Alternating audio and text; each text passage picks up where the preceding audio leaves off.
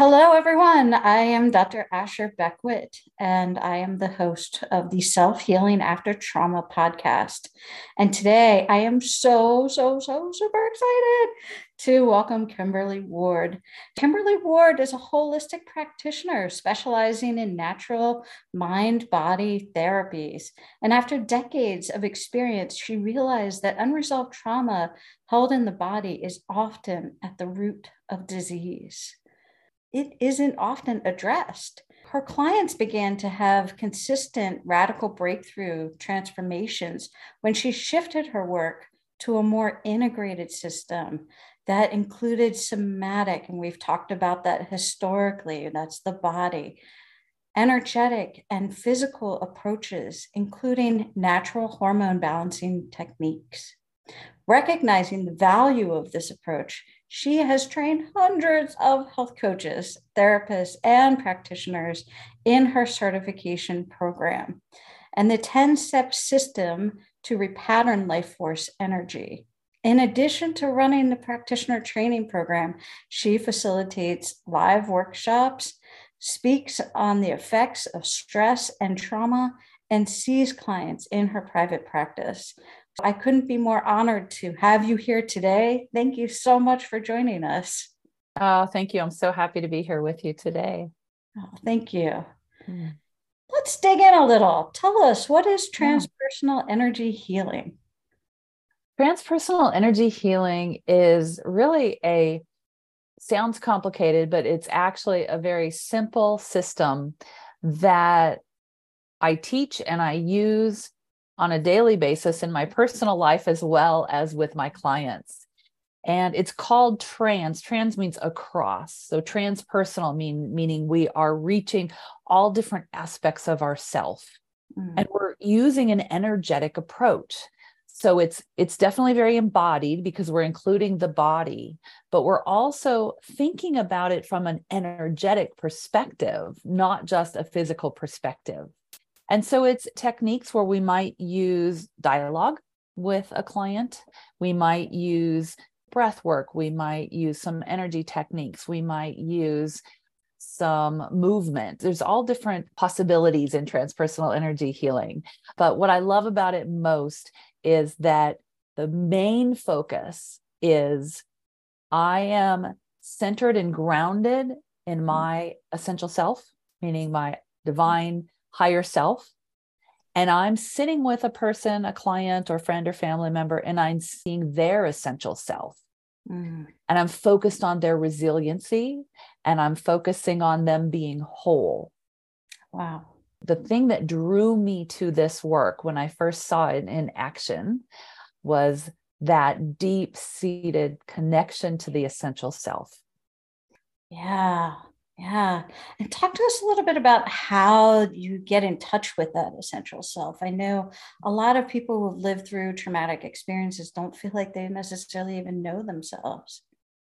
Such a good point, And it's so true is that when we have a traumatic experience, an extremely stressful experience, or even a severe traumatic experience, we mm-hmm. have a sense of being fragmented right? For our psyche to survive the situation, we often break into kind of different parts.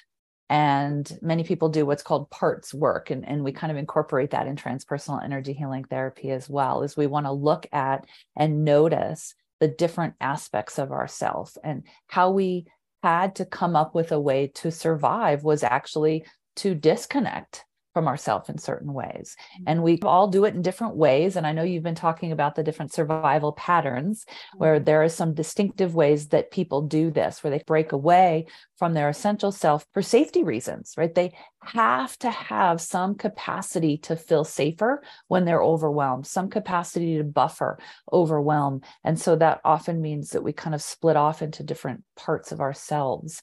And so it's so true that if you have been fragmented from a traumatic experience, you might no longer even feel or sense that part of you. Mm-hmm. That part of you, the essential self, is always okay. Mm. All because it's not your body. You are not your body.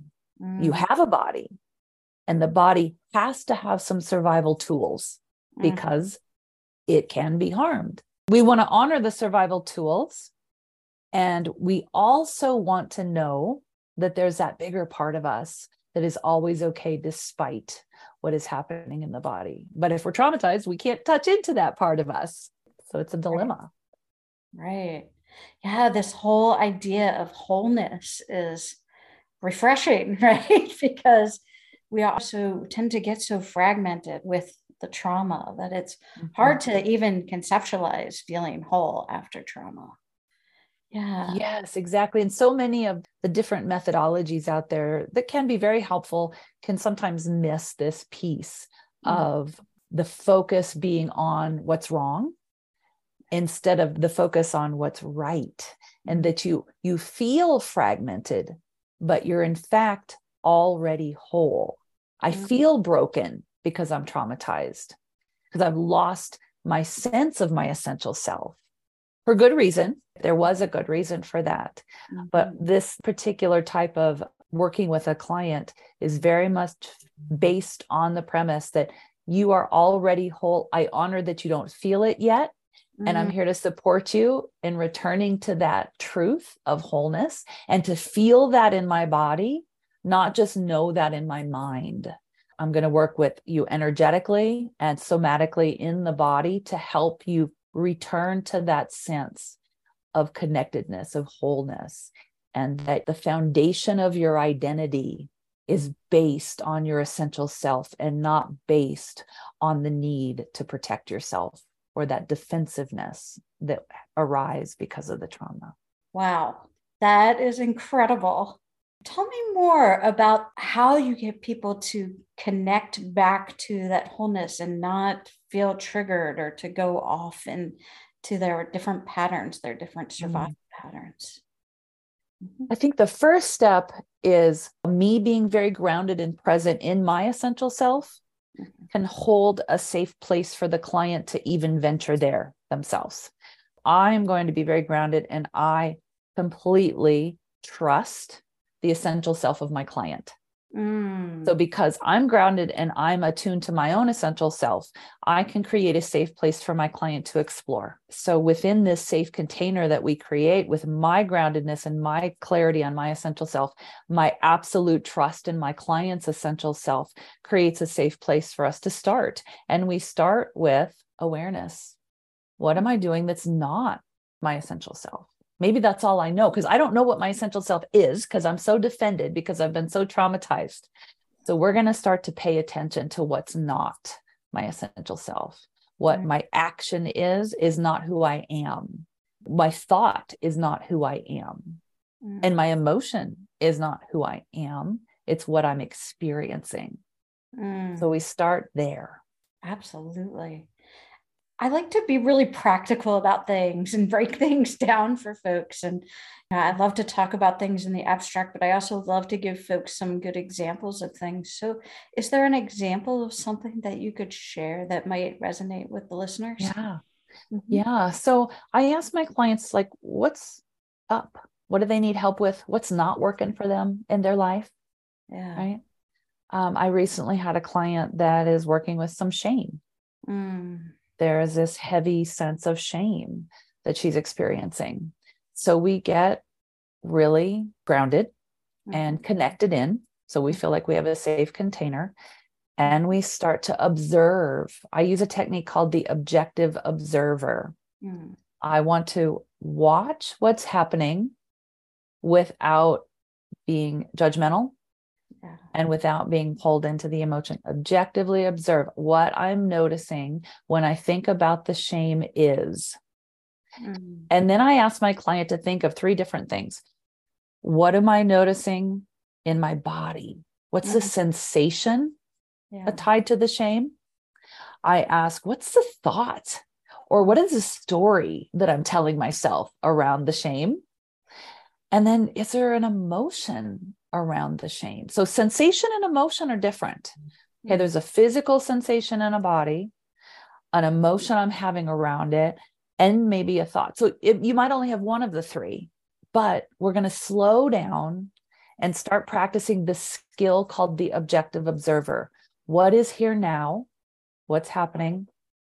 If I have judgment around it, I don't want to judge the judgment. I want to notice this is happening. I notice the judgment. I notice the sensation. I notice the emotion. And I start to just be with it. Yeah. I'm just going to be with it. I don't have to fix it right away. Mm-hmm. My job in the beginning here is awareness and just starting to observe it from that objective place. And then what I find is that it starts to naturally unfold in its own perfect healing process mm. if we make the space to be with it. That's incredible. Yeah. Just making that space, right? That's so critical. That's so yeah. important. Yeah. But scary. If you've been in a defensive place for good reason because you've had trauma and that defensive behavior kept you safe now you're working and going into it. You've resisted the feeling i don't want to feel this. It's uncomfortable. It's unsafe. I don't want to feel it. So i resist it. Now for somebody to ask you to sit in it go into it explore it can be a bit much. So that's why the safe container with a trained practitioner is so important to create that safe place. And it's okay to go really, really slow. Mm. Right. It's okay to just titrate in, step in a little bit and then pull back if it's too much, mm. step in a little more and pull back. But just by observing and naming, I say notice and name. Mm. You don't have to fix it yet, but just noticing it and naming it is the most important first step that you can take in a safe environment. Yeah, absolutely. And one of the things that I've been having folks do is to keep journals, notice their behavior and track it over time and notice how these patterns are manifesting in their day to day life and their thoughts and their emotions and in their behaviors. And then this yeah. adds that next element, which is beautiful, which is to be able to experience that with a practitioner in a very safe environment. Yes. Yeah. Sometimes if you've been resisting something for many, many years, it's very uncomfortable. Yeah. It's very uncomfortable to move into it and explore it. And so having a safe person, a safe environment to do that can be really important. And then, like you said, journaling is such a great tool because that can bring more conscious awareness to the pattern. I have a client I was working with who had a really extreme inner critic I mean, mm. just everything that she did, her inner critic was telling her that it was wrong or it was bad or it was not good enough. And mm. so I, I recommended that she keep a little tiny notebook on hand. And every time the inner critic came in, she just did a check mark. And wow. she came back to me after that request that she keep that journal. No writing, just checking off every time that inner critic came up. She was so horrified that it was constant. The cognitive understanding and realization of how often that inner critic came up into her mind really shifted her. She consciously understood that this was happening all of the time. And that really shifted her motivation to work from a different perspective. But it was very eye opening for her to track how often this was happening. Yeah yeah, it just sounds like it was completely embedded within her and she mm-hmm. embodied it in many ways. Yeah. And that tool of journaling helped her to start tracking and then she could objectively observe. Mm. I go, oh, I'm doing it again. Check it off. I'm doing it again. Check it off. I'm doing it. Then she's watching herself do it. Yeah. And she's less identified with doing it because she can watch that she's doing it. Now, she didn't have the capacity yet to change, but she had more motivation and she had more ability to objectively observe. Mm-hmm. Yeah, that awareness piece is so important as that first step because without that you really can't change so yeah yeah and and by sitting back and watching giving yourself the space to watch mm-hmm. opens up the possibility to do something differently beautifully stated so even if I don't do anything differently yet, because I'm still new in my healing process, the fact that I can watch means some part of me is watching. Mm-hmm. What part of me is watching? What part of me is watching? That's my essential self. Mm. My essential self is watching. My mentor and actual creator of the transpersonal energy healing process, Laura Find, she recently passed away.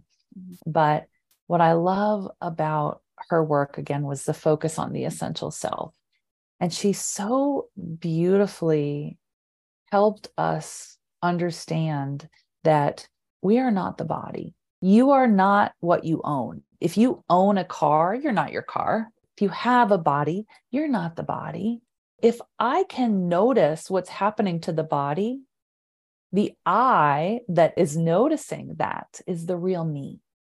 Mm, wow. So, for people that haven't had a sense of their essential self, awareness is the most important piece. I'm starting to become aware that I'm having an experience that I can notice and name. The I that's noticing and naming my experience is the real me. The mm. consciousness, the divine spark of soul that's in me, that's the real me. But again, as you mentioned, if you're traumatized, if you're dealing with a traumatic system, traumatized system, you don't have an experience of that. Yeah.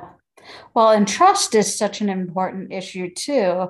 And I know for myself going through trauma that even if I maybe heard or saw that essential self, I didn't necessarily mm. trust it. So, yeah. how do you deal with something like that? So, we sit in the not trusting it. Okay right? We sit in that and we're curious. Curiosity is so crucial in healing, right? I am going to curiously, objectively observe this not trusting it. Mm. And then I'm going to track it.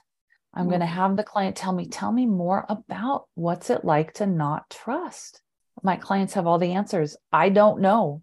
So mm. I'm having fun with this process because I never know what's going to come up. I don't have the answers, but I know that my client's essential self does. My job is to keep them in the lane, is what I mm. like to say. I sit with a client and I'm very curious and I ask them questions that bring them deeper in the, for instance, not trusting themselves. Mm-hmm. And I I hold a safe container and I invite them to go a little deeper into that. And we're mm. going to track the energy of that. We're going to track the sensations. We're going to track the thoughts. We're going to track the emotions.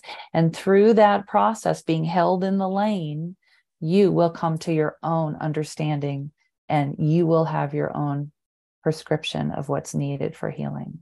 So you're really facilitating the healing process. Is that what you would say is acting uh, as a facilitator?